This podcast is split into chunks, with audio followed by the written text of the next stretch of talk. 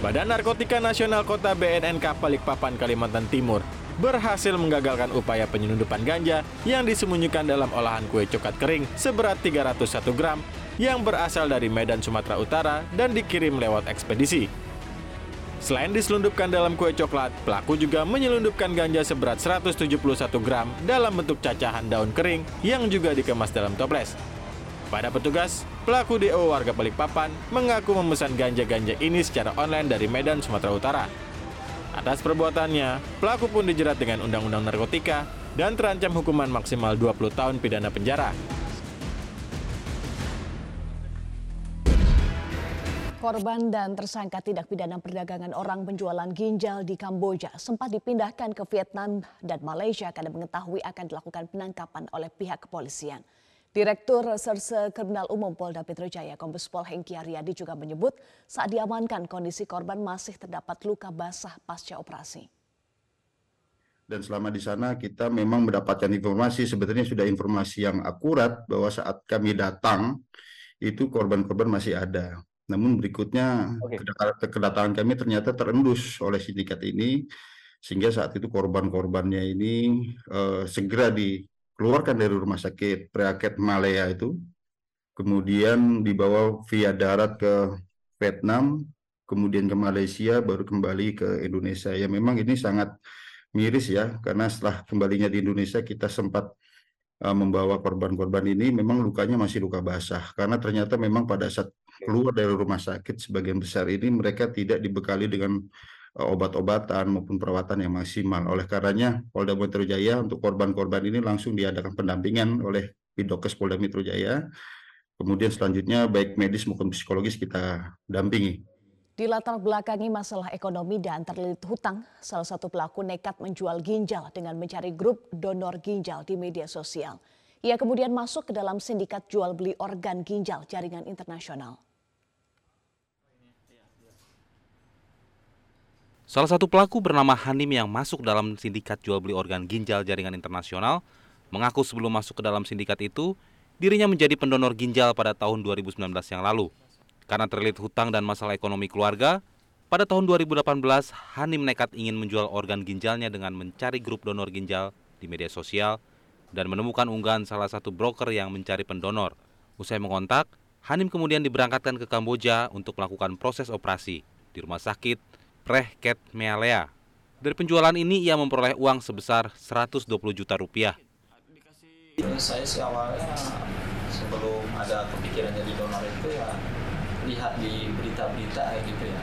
Dulu kan sekitaran tahun berapa saya lupa ada berita satu kampung di Garut di daerah Garut itu ada hampir semuanya donor ginjal karena saya mentok kemudian orang tua nggak punya apa-apa numpang deh orang lain ditunjuk-tunjuk orang lain juga yang punya tempatnya otomatis kan saya sakit hati apa setelah tertangkap dan ditahan, Hanim mengaku menyesal telah terlibat dalam sindikat jual beli organ ginjal jaringan internasional ini.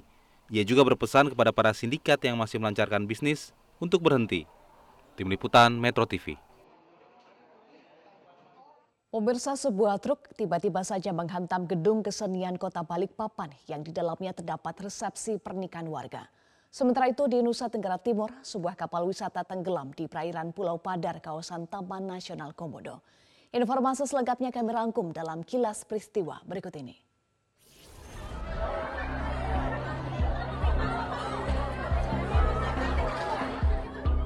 Sebuah truk tiba-tiba saja menghantam gedung kesenian kota Balikpapan yang di dalamnya terdapat resepsi pernikahan warga.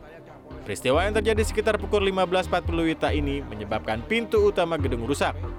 Bahkan, sebagian peralatan dan perlengkapan termasuk lokasi foto untuk resepsi pernikahan hancur.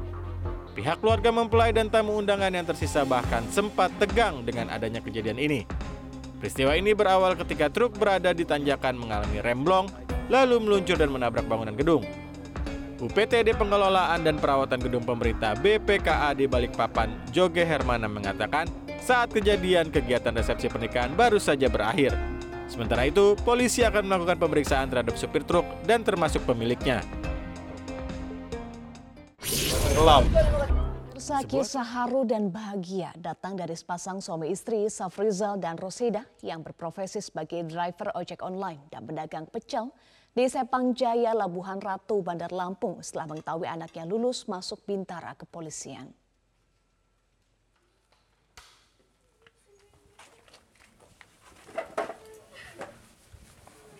Safrizal mengaku tidak menyangka bahwa putranya, Ats Rizky, bisa lulus masuk Bintara kepolisian.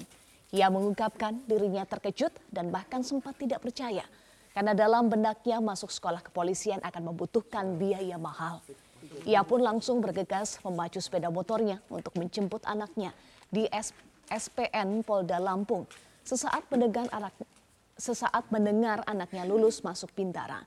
Sementara itu, Ats Rizky menyatakan lulus dari Bintara Kepolisian, berharap bisa mengangkat derajat orang tua dan sekaligus membuktikan bahwa daftar polisi itu tanpa bayar. Ya, karena kita berpikir bahwa jadi polisi itu kan harus punya uang banyak. Tetapi di saat kita berpikir gitu, ada salah satu teman kita yang memberi motivasi bahwa tidak harus ada uang jadi polisi itu. Sebenarnya jadi polisi itu mudah. Cuman kan kita nggak tahu caranya kan gitu.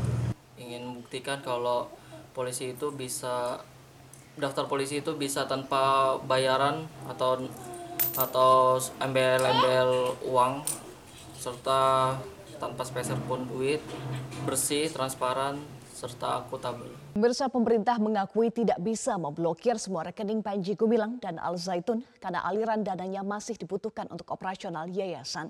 Titik lemah ini diduga dimanfaatkan Panji Gumilang bisa menarik dana besar-besaran hingga mencapai 350 miliar rupiah.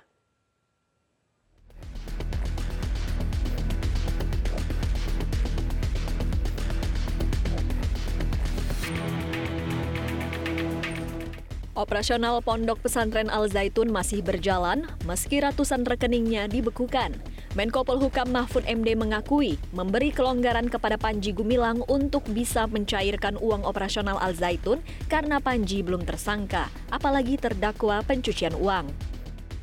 Gimana anunya biaya operasionalnya maka pemerintah ngatakan kita rekening tapi setiap hari hanya boleh ngambil 10 persen ternyata selama empat hari dia ngambil 10 persen terus. Maksudnya 10 persen itu kan satu bulan. Gitu. Tapi empat hari 10 persen sehingga empat hari menjadi 40 persen. Nanti 30 hari habis uang itu diambil semua kalau gitu gitu. Nah kita mau membekukan langsung kan dia belum jadi terdakwa. Ya belum menjadi tersangka. Nah ini yang Kemarin saya perintahkan turunkan aja lah, jadi lima persen aja dulu. Tapi demi hukum kita tidak bisa menutup sepenuhnya karena itu dana operasional pesantren. Pelonggaran dari Mahfud langsung dimanfaatkan Panji Gumilang dan koleganya. Panji gerak cepat, mengamankan dananya dengan menarik dana besar selama empat hari berturut-turut. Saudara jangan takut, saya bertanggung jawab. Jangan pernah takut. Kalian bisa makan, saya punya cara.